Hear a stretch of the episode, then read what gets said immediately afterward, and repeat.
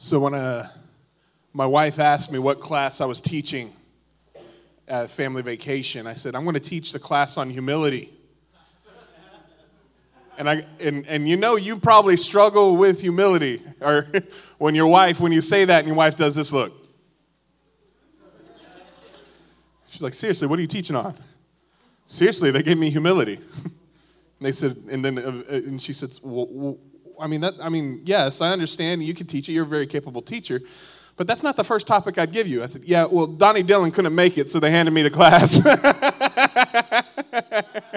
And so, and so, you know, but I do, man. I'm, and you know, and, and this isn't something that, that struggling with pride isn't something that I think all of us, all of us are in here because we struggle. We struggle with pride. I really like what C S Lewis says about pride, is it's the root of all sin. Every sin begins with pride. Yes, there are other sins, lust and envy, but all of them, all of them are married to pride. All of them. And if you struggle with sin, you struggle with pride. That's what you struggle with. And so, and I, and I and man, I get it. I get it. Pride's one of these things that, that, you know, have you ever been this? I know I've done this. You know, you, you know, you do things and you think you're being really kind. You think you've been really nice. You're going about your day. And then you realize you did like thirty things wrong because the scripture convicted you. It says that you should take every thought captive. How many thoughts captive have you taken, Clint? Uh, not one. You know, like every one of them you should take captive. Man, I had a lot of thoughts. You know, and, and I get I get I get convicted by the word. And I get convicted by what it says. And in that we ought to, and every time it does that, we have to. I pray that never ends for us, because if it ends for us, that means you're Jesus, right? If the word stops teaching you, you're Jesus. You don't need to be taught anymore. But we all be taught in the words and in scriptures. And today what we're going to talk about in particular is what to do before pride. Because believe it or not, pride is a conscious thing that we think that we are going to do right before we do it. You know, I set up guidelines and I set up little things that uh, of little roadblocks in my mind so that I can be prideful later. And today we're going to talk about what those roadblocks are. Because I used I used to do this when I was right when I was a believer and everything, and I was going to go into sin. I would set it up to go to sin. I'd make sure that I had a night where I was all to myself. It would be a holy night. It's a night for me, when really I needed, deep down, I needed a night with community because I knew what I was going to do. Right? Have y'all been there? Yeah. I know, I know I have. I know I have. And that's what this class we're going to talk about today, is what to do before we fall into pride. And believe it or not, there's a time, and we're, and we're going to mainly be in this scripture right here. Genesis chapter three, verse one is where we're going to be. There was a time when there was no sin. There's a time when it was perfect, and we screwed it up. You know, we screwed it up. Let's read what that looks like, all right? In Genesis chapter three, verse one, it says this. Now the serpent was more crafty than any other beast of the field that the Lord had made. And he said to the woman, did God actually say, you shall not eat of any tree in the garden? What's the story right here? Anyone? Where? Adam and Eve. The very beginning, everything was perfect. God made it perfect. Apparently, we could talk to animals. It was perfect, okay? It was perfect. And pride got in the way of that. And we're going, this story right here is about when pride entered the world. It's about when it happened. So the serpent came up to the woman and said, you shall not eat any tree in the garden. Verse two. And the woman said to the serpent, we may eat of the fruit of the tree of the garden. But God said, you shall not eat of the fruit of the tree that is in the middle of the garden, neither shall you touch it, lest you die. But the serpent said to the woman, you will not surely die. For God knows when you eat, your eyes will be opened, and you will be like God, knowing good and evil. Sounds so good, doesn't it? Like, Like he's saying something right here that makes you look at it and like, man, I'm missing out. I'm missing out. Following God, I'm missing out on something by following God. That's how Satan makes it sound. It's like, I need to add this part of my life. Serpent, you're absolutely right. You'll be like God, knowing good and evil. Imagine he's like got a mustache, you know. So when the woman saw that the tree was good for food, and that it was a delight to the eyes, and that the tree was desired to make one wise, she took its fruit and ate it. And she also gave some to her husband who were with her, and he ate it. Then the eyes of both of them were opened, and they knew that they were naked. And they sewed fig leaves together and made themselves loincloths. And they heard the sound of the Lord walking in the garden in the middle of the cool of the day. And the man and his wife hid themselves from the presence of God, the, the Lord God, among the trees in the garden. Hmm. I remember the first time, I remember the first time I was presented with that forbidden fruit. Because we've all been there, right?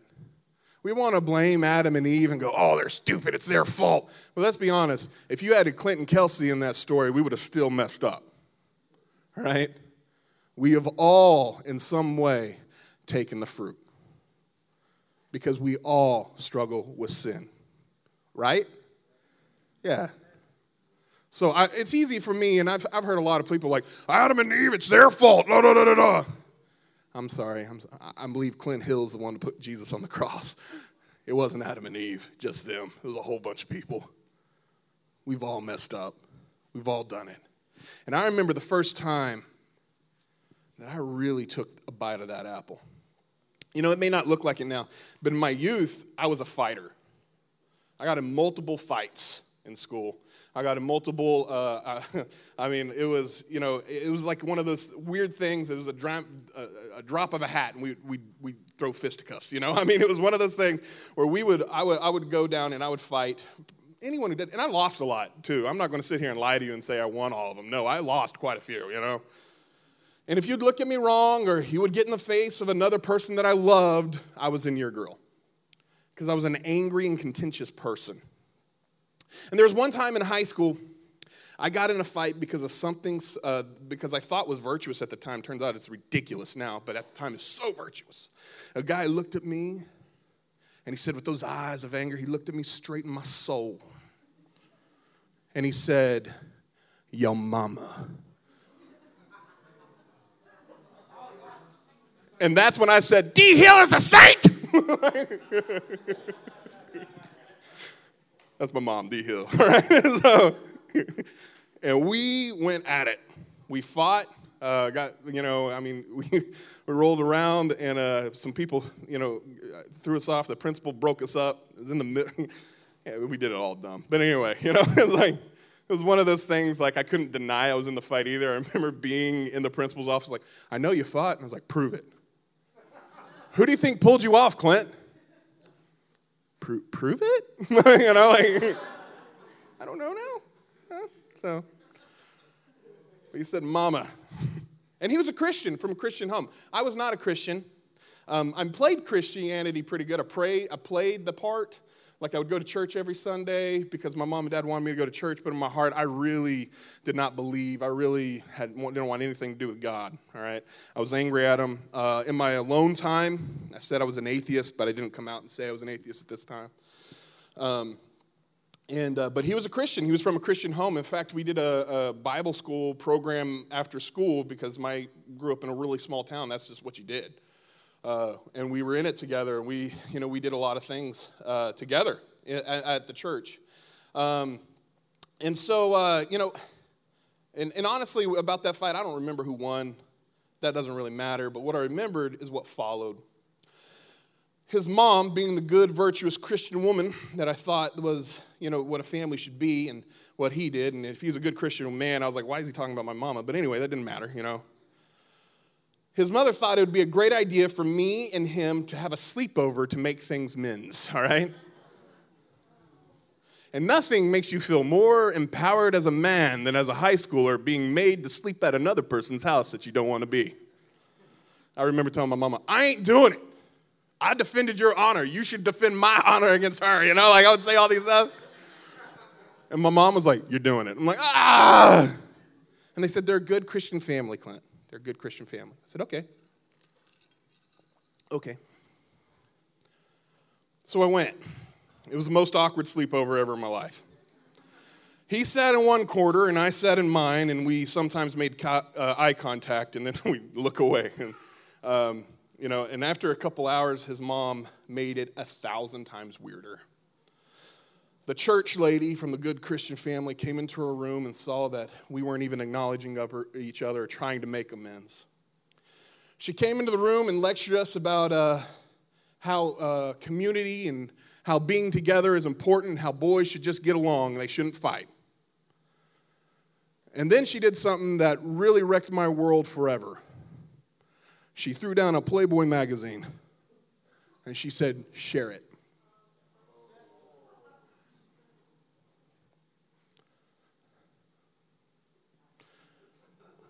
You know, it was awkward, but I shared it. It was my first introduction to pornography. I was abused as a kid. I knew how it worked, but I didn't know that what pornography was. I didn't know, I was never, I didn't know that happened to other people, all right? I didn't know any of the, in the stuff that came with it. It was my first introduction to it. Um, and I, you know, I discovered a whole new world. And they were all lies, by the way. Every single one of them were lies. Uh, the people in pride, these people uh, looked happy. They looked like joyous. They looked like they wanted, uh, they looked like their past didn't bother them. And that was something that I didn't know.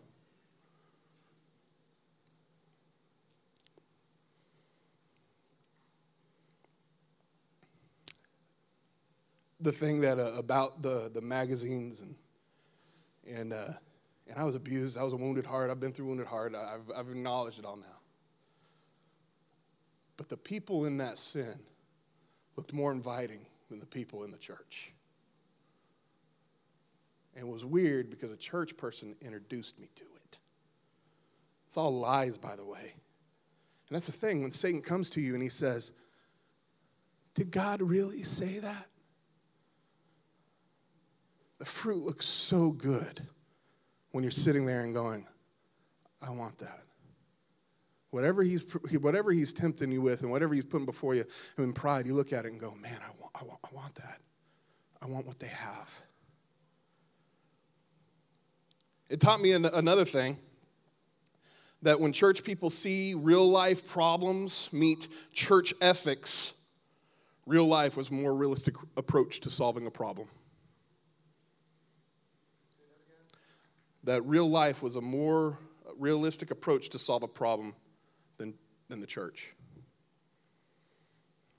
And this introduction to sin that led me on a path that nearly destroyed my whole marriage. My whole marriage. Six years into marriage, Kelsey looked at me and said, it's either them or me. I'm leaving. I'm out. I'd like to tell you that right off the bat, I was really willing to give up that.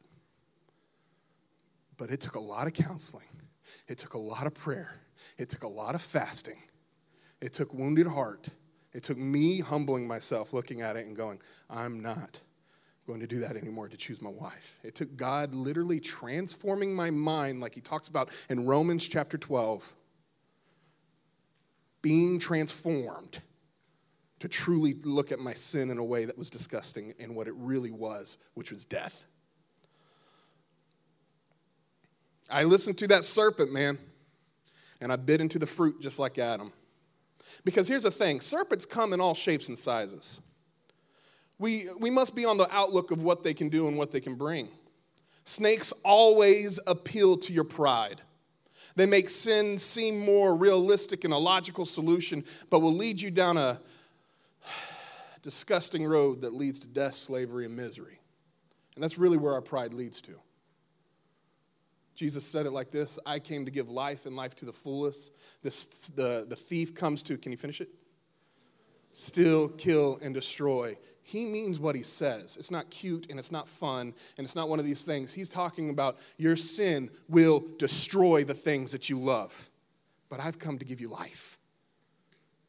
But in pride, we get those reversed. We get those reversed. We, for some strange reason, think the enemy has come to truly free us in this moment. And that is a lie. And we look at it and you look at it and go, man, that's not me. Open up your heart, because it is more you than anyone else in here. Because I said it's not me for years. And it turns out God was looking directly at me. Directly at me. So here's some, um, here's some four characteristics if you want to live without pride. Some four things that we can do that really, really help in living without pride. And it's all going to be found in, in we're going to be right in here in, in Genesis chapter three. So verse one, we're going to look at that real quick. Verse one, number one point, prideful people talk to serpents, okay? Prideful people talk to serpents. Not everyone has the benefit of knowing that they're talking to a snake like Eve did. I mean, my serpent came in the form of a lady that went to church every week that everyone said was a God-fearing woman. And maybe your story is like mine, where the villain didn't look like the villain should. And to identify the villains, what we need something is what Adam and Eve did not do. We need community. We need community. Now, you're going to look at maybe look at me and go, but Adam and Eve didn't have community, Clint. They were just on their own. No, there's a third person there that's not in that story. Who's that third person? God. And they decided they could do it on their own without him. They didn't go to their community. The community is where God works his best work. Hey, I, y'all have all been there. We've all been in small groups or cells, and when we're all talking about things and someone goes, I'd watch out for that person, man. I'll watch out for that person in your life because they don't have your best interests. They don't want you to follow God. And what's our response when that happens? You don't know them. You don't know them. And what usually happens? Surprise. All right. And there may be that one time when they did come to Christ, but let's be honest, that's not the norm. That's not the norm. And that doesn't mean that we completely neglect those people. That means we need a new strategy to reach them, okay? That's very important. Because you think, well, I need to cut off these people from the rest of my life. No, you need to rethink how you're going to reach them for Christ and not be a spiritual Rambo. You need to be in community with each other. We need the community. We need doors slamming very loud. So community is something that I continually go back to in my life. You can't do it on your own. In John chapter, First John one six says this. I want to read six and seven. First John chapter one, verse six and seven. If we claim to have fellowship with him and yet walk in darkness, we lie and we do not live out the truth. But if we walk in the light as he is in the light, we will have fellowship with one another, and the blood of Jesus, his son, purifies us from all sin. So if we claim to be godly, but you're doing it on yourself, you are not being godly, you are being sinful. Because you can't do it on your own. Being the, in the light of Christ means spending time and allowing others to transform you with his word. To speak truth to each other, to be open with each other, conf- to, to confess our sins to one another. That's a very, that's a, man, that's a freebie right here. I didn't expect to go into that, but my reading time today in Galatians, it talked about confess your sins to one another. Why? So that you can carry your load. We got that backwards. We expect people to carry our load, and then we carry our burdens. And that's wrong in community. Because we share our burdens with each other, so then I can do my part in the church. In living in pride, you get those backwards. And we can't do that. We have to share our burdens with each other in the community. Walking in light means, means two things. It's having fellowship with each other, talking with each other, and being in the blood of Jesus that purifies all sin. In Ecclesiastes four twelve, it talks about this. You've heard this verse. And though a man might prevail against uh, who uh, against one who is alone, two will stand with him. And this is the most one of the most famous verses in all of Scripture. A threefold cord cannot be quickly broken. A threefold cord is a cord that's been braided together, that are that is intertwined with each other. And you know what that cord does when it's intertwined with each other? It makes it stronger. Because the tension isn't on just one cord, and now it's on three. And when we have community with each other and you, and we have the blood of Jesus Christ, that bond and that, that rope cannot be broken, is what the Scriptures say. The blood unites us and bonds us with the light. And since it purifies us from sin, it can help the community identify what pride looks like in our life. Community is important. The second thing to remember, so the first thing is prideful people don't talk to serpents. The second point is prideful people add to God's word. Prideful people add to God's word. Notice this in verse two. It says, and the woman said to the serpent, after he said, hey, eat this apple. And let's be honest, I know we kind of joke about that and everything, but the serpent talked to her. That should be a red flag, all right? For some strange reason, it's not, all right? And the woman said to the serpent, we may eat of the fruit of the tree of the garden, but God said, you shall not eat of any fruit of the tree that is in the middle of the garden, nor shall you touch it, lest you die. That always makes me laugh. Because in verse three, notice that, look at that little part. It says, neither shall you touch it part. God didn't say that. God never said you can't touch it. God said in actually Genesis chapter two, verse sixteen, he said, the Lord God commanded the man, you are free to eat of the tree of the Garden of Eden, but you uh, but must not eat from the tree of knowledge of good and evil, for when you eat of it, you will surely die. He never said you can't touch it. Now, it's a good idea not to touch it. All right? I'm not saying that, you know, that doesn't mean you can use it as a hand grenade. I don't know what that, you know, I don't know what they did with the fruit, okay? But he did not say you can't touch it. God just said don't eat it. And she added you can't touch it. Pride lives where tradition is more important than God's words. It lives there. It lives there. Now, is it a good idea? Yes, it's a good idea. But don't speak like God said that, because he didn't. He didn't say that. At least anywhere that's written down in our scriptures. That we, that we ha- I imagine they had more conversations than what was just written down right here.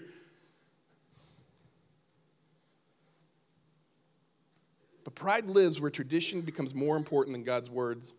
In Mark chapter seven, verse thirteen, it says, thus you nullify the word of God by your tradition that you've handed down, and you do many other things like that. What he's talking about right here is the yeast of the Pharisees. The yeast of the Pharisees lived in traditions being more important than the physical manifestation of the word of God in Jesus. They were more excited about their tradition, like, you can't walk on Sunday because la da da da da. And they missed the fact that God was walking with them and said to a guy that's been invalid his whole life, walk. And he got up and walked, and they're like, he should sit down. That's what tried, that's what that's what traditions do. That's what it does. Now, are there some good traditions? Absolutely, there's some good traditions. Every December twenty-fifth, I celebrate a tradition. It's a tradition. A big red man comes down our, our chimney. It's a tradition. But the holiday ain't about the big red man in our house. It's about Jesus being born, and we're going to celebrate it. Tradition. Did you know communion can become a tradition if all you do is you take the cracker and you take the juice and you do nothing else with it? It's a tradition. And he nullified the meaning of what it truly is. That Jesus was with us on earth. And we miss it. Come sing before lessons. If you just come, like, and I've seen this, man, I've seen this a lot, and it drives me insane. Where we'll be doing church, And we sing before church, and people are getting up there, and they're singing songs like, blessed be your name, I haven't had my coffee yet, and my voice is ill a threat, I'm singing off key.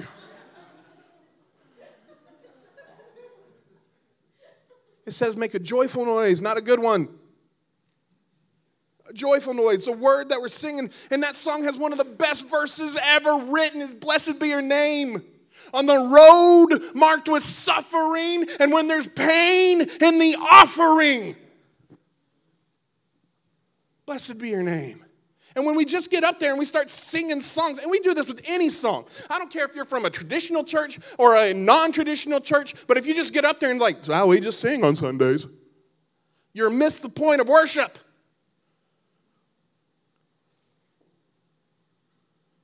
We missed it. And it makes me sad because traditions have become more important than Jesus.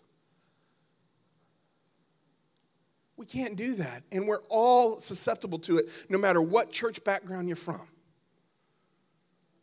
We need to let God's word do the talking in our lives. In our pride, we add and we subtract the word of God. Where we're really saying is uh, when we add to the scriptures and we take away from the scriptures, what we're really telling God is, I know better than you. You should have added this, or this is a too hard of teaching for right now, God, so we need to take this away. Yeah? I know. And some things in the scriptures are hard. Look, I'm a minister, and it's hard.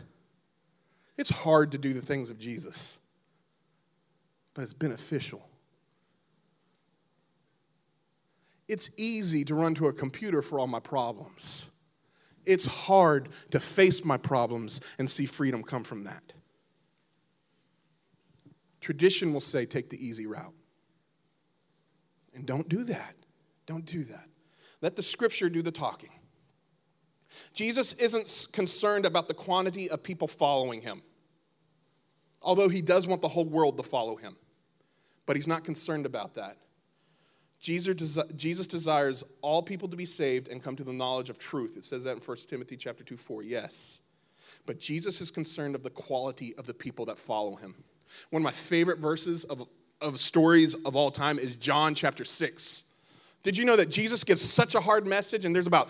There's around probably five to ten thousand, ten thousand people here. We have four hundred. Can you imagine ten thousand people there? And Jesus gives this lesson that is so hard. All of them leave but twelve. I don't care what church you're from. You're getting fired after that sermon, okay?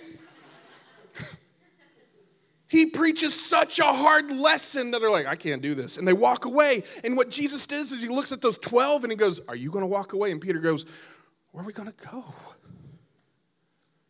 That's the kind of follower that Jesus wants. I don't, it's hard.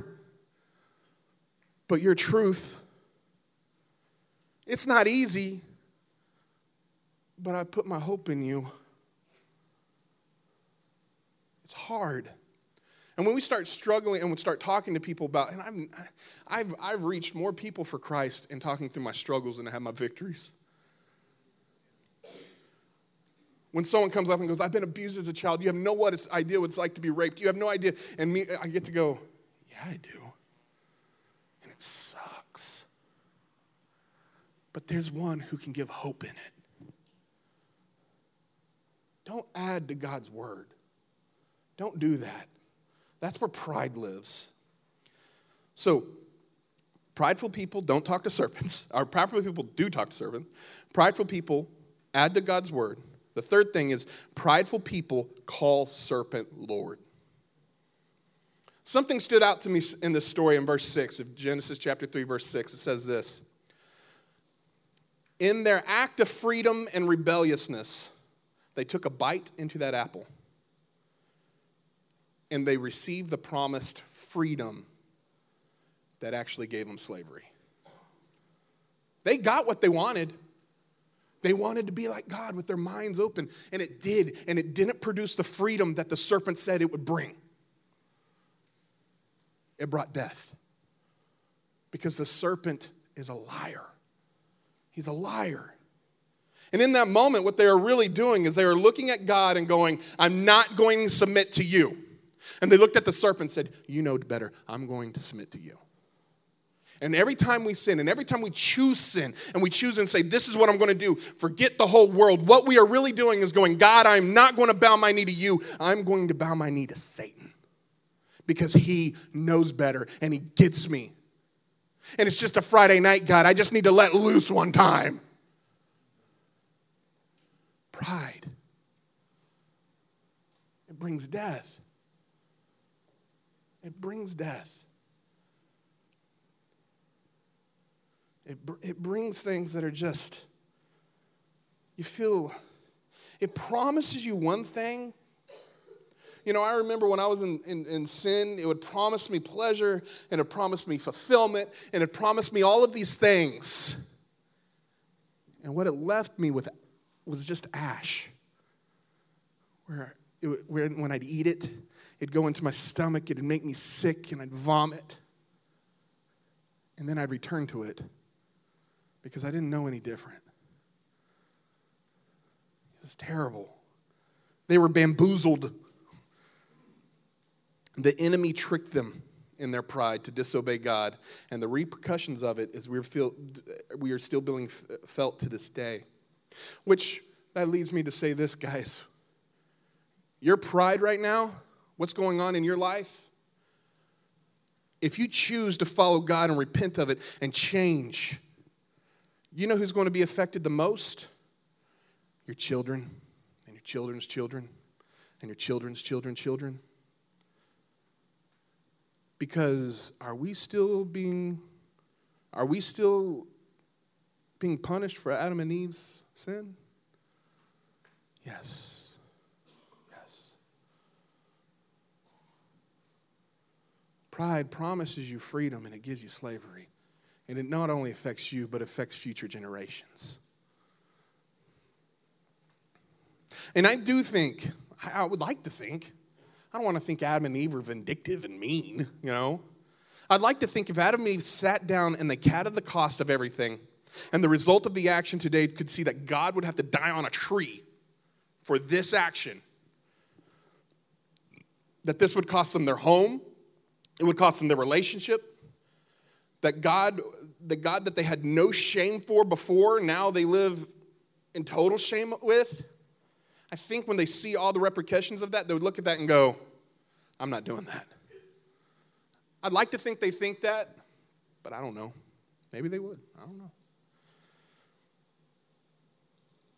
Romans seven five says this. For while we were living in the flesh, our sinful passions around the law, we were at work, uh, we were at work in our members to bear fruit for death. Meaning, while we're living in our flesh and our sinful desires, all we are we are producing a fruit, believe it or not, it's just a fruit of death. I don't know how many of you are involved with small children. I don't know. I, I, I got a kid. I love my kid. I love both my kids. Don't think I just love one or the other because I said I love my kid, all right? don't don't now go, go up to Asher or Lily and go, which one does he like more, you know? Because it's Asher. And, um, you know, and so she's going to listen to this one day, and she's going to go, mm, well, that's why it's Asher. And, uh, you know, and so, and so, and, and so, but, I mean, I, lo- I love my kids. I love them both. I love them so much. I would do anything for them. And when they're hungry, I'm not going to give them a razor blade to eat. You laugh, but that's what sin does. You're giving them something that will destroy themselves, that will kill them, and, and they, you know, their esophaguses might get to the point where they can handle a razor blade being swallowed. They could, but that doesn't mean their intestines can. That's what pride is. That's what you're giving future generations. You're going, here's my razor blade, take it or leave it. And we have a choice right now to go, I'm not going to do that. I'm going to change right now, and I'm going to have effect on future generations. Pride also is saying that you, you, what you do is insignificant, and that's very false. because what you do is magnificent for the Lord. And it has repercussions like crazy. You, there's a guy who who baptized me, uh, and y'all all, y'all have heard the story, so I'm not going to recap it. But one thing about him that you should probably know is, you know how many people he's baptized? Me. And because of that, and, and I love calling him, and I tell him about all the baptisms that are happening, and he's like, and it's not because he hasn't studied with people. He lives kind of a Jeremiah life where it seems like everyone he chooses just runs away. And there's some things that he could probably change. There is, but but I love talking to him about the baptisms in our lives. And he's like, I feel like every time you have a victory, Clint, I have a victory. And it goes forward and forward and forward. And you get to see those victories when you just take a shot and you just take a chance. God's rules do not, or God's rules bring freedom. And God wants us to be alive, and that was his goal from the very beginning, to live. You know, when he gave us life and he breathed life into us, right at the very in, in Genesis chapter two and one, when he's when he's breathing, man, when he brings man to earth, he says, "Be fruitful and multiply." He doesn't say, "One day you're gonna die." He doesn't say that. He says, be fruitful and multiply because I want good things for you. I want good things. His, his ways bring freedom. One of my favorite songs is by a guy named Chris Tom that's called The Wonderful Cross. The chorus goes like this. The cross bids me to come and die and find that I may truly live.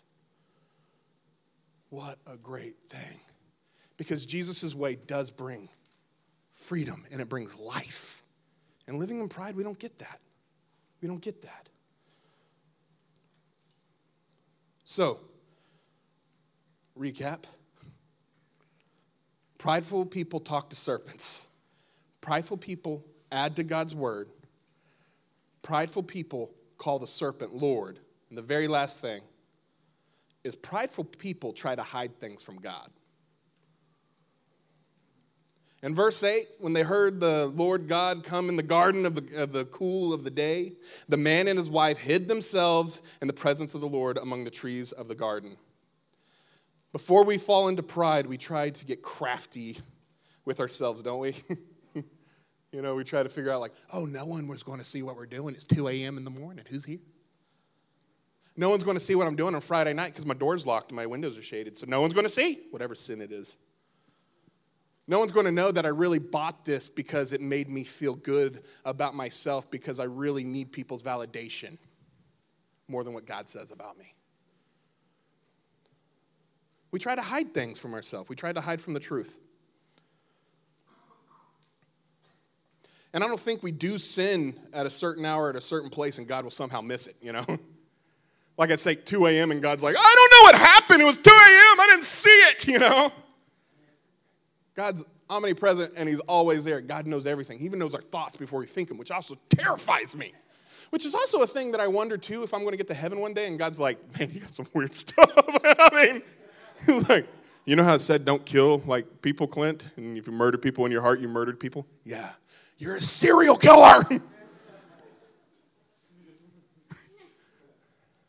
I can't hide from God. I can't hide from God. He knows it.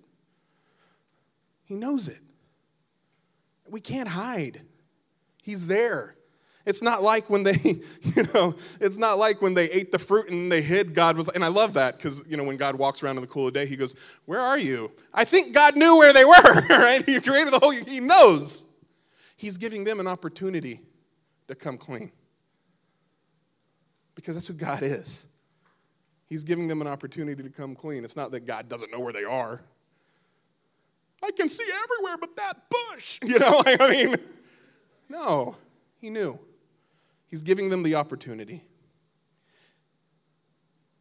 Hebrews four thirteen says this, nothing in creation is, is hidden from God's sight. Everything is uncovered and laid bare before the eyes of him to whom we must give an account.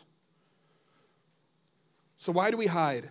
And why do we clear our search engines? And why do we lie where we were about the night before? And it's not because he doesn't know. it's because we saw the, the, the fulfillment of our pride brought death, and we were ashamed of it. Paul says it like this, and if you live in pride, you know this verse. Why do I do the things that I don't want to do, but the very thing I do want to do, I don't do? Am I the only one that has gone to that verse over and over again? And maybe it's self-body image, and maybe it's, you know, and, and maybe it's not things like, like pornography or, or, you know, lust or, or, you know, insecurity, but maybe it's just like you got to change your view on what the scriptures say. Because God knows better than you. There's a huge movement right now, and we're coming into a big storm where people are going to say that the Bible says one thing when it clearly doesn't. And we got to choose, are we going to follow the word of God? Are we not? It's not like God's word changes and God's like, oh, yeah, yeah, I thought about that, yeah. It's a good point. We are secretly hoping that our sin will not come through. Why? Because we want to control it. When we control, we feel like control prevents pride. And uh, if you really think about it, control prevents pride from becoming humility. When we surrender and we give up control to God is when our pride becomes humility, when we become truly humble. We must give up control. So these four points, they'll help you guys. They'll help you. One, prideful people do not talk Or prideful people talk to serpents. Two, prideful people add to God's word. Prideful people call the serpent Lord. And prideful people try to hide things from God. I want to encourage you today, guys. When maybe Satan's lied to you to the point where like, it's just pride and I got to live that way. That's a lie. You don't. You don't. When we give that up to God and we trust that he can do something with it, something truly remarkable happens. You know what that remarkable thing is? Is when we truly die to self and we give it to him and he does something with it. You know what that's called? Becoming like Jesus and trusting him and doing what he says. I want to encourage you guys. The, and, and, and after, when I, when I did this class and everything, and I, you know, we joked about teaching and everything, this class was one of the hardest classes I have ever written and gone through because it, I'd love to tell you I'm successful at these things. Guys, right now I'm speaking to you out of my weakness. One of the things that I have been convicted that I need to change. I need to change. I need to allow God reign. So in my journey, I'm going to invite you to come with me because I can't do it alone. And we're going to do it how God says. And I want to submit to only God. And I'm t- I don't know about you, but I'm tired of hiding. I'm tired of it. It's exhausting. Let's pray. Dear Heavenly Father, we come to you today, and God, we, we lift up our hearts. We lift up our motives. We lift up our soul, Father God. We lift up our mind. God, everything. We lift up everything to you, God. Because, God, I'm, I'm tired. I'm tired. I'm tired of living in pride. I'm tired of calling sin holy and good. I'm tired of the charade. God, I don't want to be like the, I don't want to be fake, Father God. I want to be like your son who was alive and free and didn't have to deal with this, Father. That knew you in ways that, God, we truly just, we want to experience what we want to do, Father. God, help us kill our pride and crucify it to a tree. Because, God, in doing that, we realize that we can might find and that we can truly live if we do that. Let us submit to only you. In your holy, majestic name, I pray. Amen. Thanks, guys.